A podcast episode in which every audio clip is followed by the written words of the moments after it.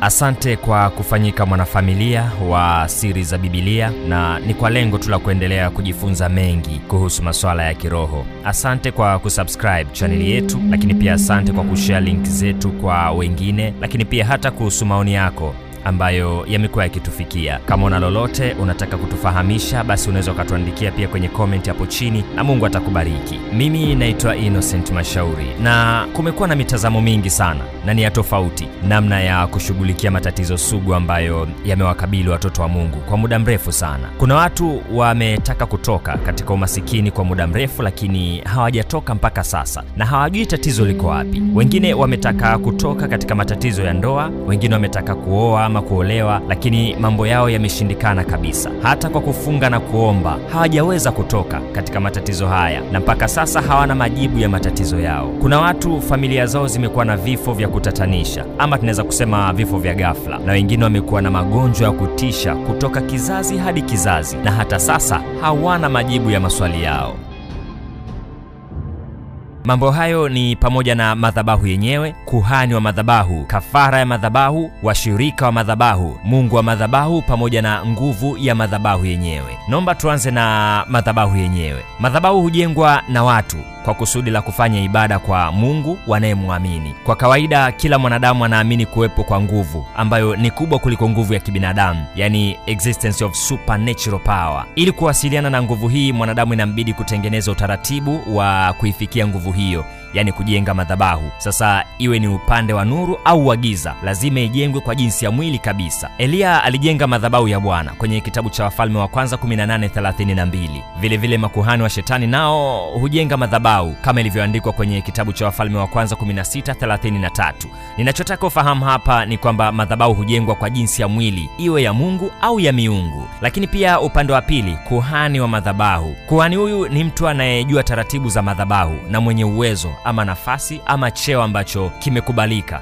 Lakini pia ni uwezo wa kuleta vitu vya kiroho. Eidha ni baraka au laana kutoka ulimwengu wa roho na kuziingiza katika ulimwengu wa mwili. Lakini pia uwezo wa kutoa vitu kama vile sadaka kafara au manuizo kutoka katika ulimwengu wa mwili kwenda kwenye ulimwengu wa roho. Katika ulimwengu wa nuru kuhani ni mtu yeyote aliyempokea yesu na kuzishika amri zake. Tukisoma ufunuo tano kumi. vilevile kuhani anaweza kuwa mtu yoyote aliyejifunza taratibu za kiibada ya kimungu kama vile mchungaji shemasi mwinjilisti askofu na kadhalika. Mfano katika bibilia tunamwona melkizedeki alikuwa kuhani wa mungu. Kwenye kitabu cha mwanzo 14 mstari wa 18 melkizedeki mfalme wa salemu akaleta mkate na divai naye alikuwa ni kuhani wa mungu aliye juu sana umeona hapo. Lakini pia nataka tutazame kuhani wa madhabahu za kishetani. Katika ulimwengu wa giza kuhani ni mtu yoyote ambaye anamtumikia shetani kwa kujua ama bila kujua kwa lengo la kuleta uharibifu. Nasema kwa kujua ama bila kujua kwa sababu kuna watu wanaitumikia mizimu ya nyumbani kwao wakidhani wanafanya kawaida kama walivyofanya baba zao ama babu zao. Mfano labda kuchinja kila mwaka kuomba kwenye makaburi. Lakini bila wao kujua kuwa wameshakabidhiwa ukuhani wa madhabahu za kishetani. Watu hawa huja kushtuka pale ambapo mambo yao yanapowaendea vibaya kwa kukiuka kanuni za kimadhabahu bila wao kujua. Mfano wa makuhani wa madhabahu za kishetani katika bibilia ni makuhani wa dagoni na baali kwenye samueli wa kwanza 55 lakini wafalme wa kwanza 1825 naomba tufahamu kuhusu kafara ama sadaka za madhabahu. Madhabahu haiwezi kukamilika kama hakuna kafara kwa sababu kila mungu wa madhabahu huhitaji kafara. Haijalishi huko upande gani lazima unapoenda madhabauni uende eidha na kafara ama sadaka. Katika agano la kale kafara iliyotolewa ilikuwa ni mfahali na mbuzi na kondoo na wanyama na ndege pia. Lakini katika agano jipya yesu kristo ndiye kafara ama sadaka katika madhabahu ya mungu. Ukisoma walawi 22 utapata uhakika wa hili. Lakini pia hata zaburi 50 mstari wa 8 hata ukisoma kwenye waebrania 927 huenda unajiuliza kuhusu kafara kwenye madhabahu za kishetani. Hili pia tunalifahamu kupitia siri za bibilia madhabahu za shetani nazo zinadai kafara. Hata kama unaiona madhabahu ya kinyago katika macho ya damu ama macho ya nyama lakini katika ulimwengu wa roho hiyo sanamu inawakilisha mungu wa kipepo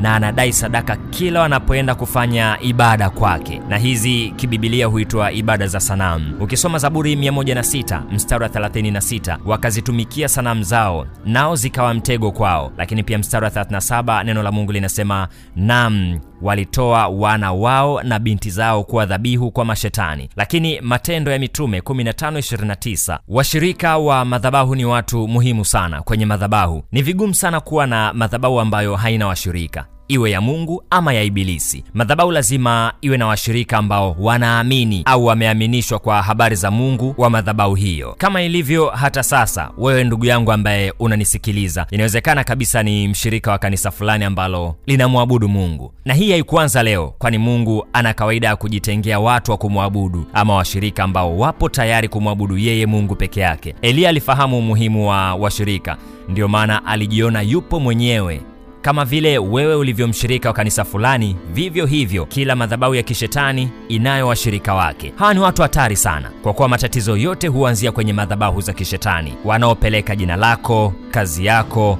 ndoa yako na hata elimu yako na kadhalika. Ni washirika wa madhabahu ili lijadiliwe kwa lengo la kuharibu maisha yako. Washirika wa madhabahu ya kishetani mara zote ni watu wako wa karibu sana, kama vile Delila alivyokuwa karibu na Samson kwenye kitabu cha Waamuzi 16 mstari wa 5, lakini pia hata Mathayo 10:36 pia na Mika 7:5 unaweza ukakutana na hizi habari. Mfano kwenye Mika 7 mstari wa 5 neno linasema, usimwamini rafiki, usimwekee kiongozi tumaini, ilinde milango ya midomo ya kinywa chako, ili mkeo alalaye kifuani mwako asijue habari. Kwa maana mwana humwaibisha babaye, na binti huondoka ashindane na mamaye. Adui za mtu ni watu wa nyumbani mwake mwenyewe. Nadhani umepata picha.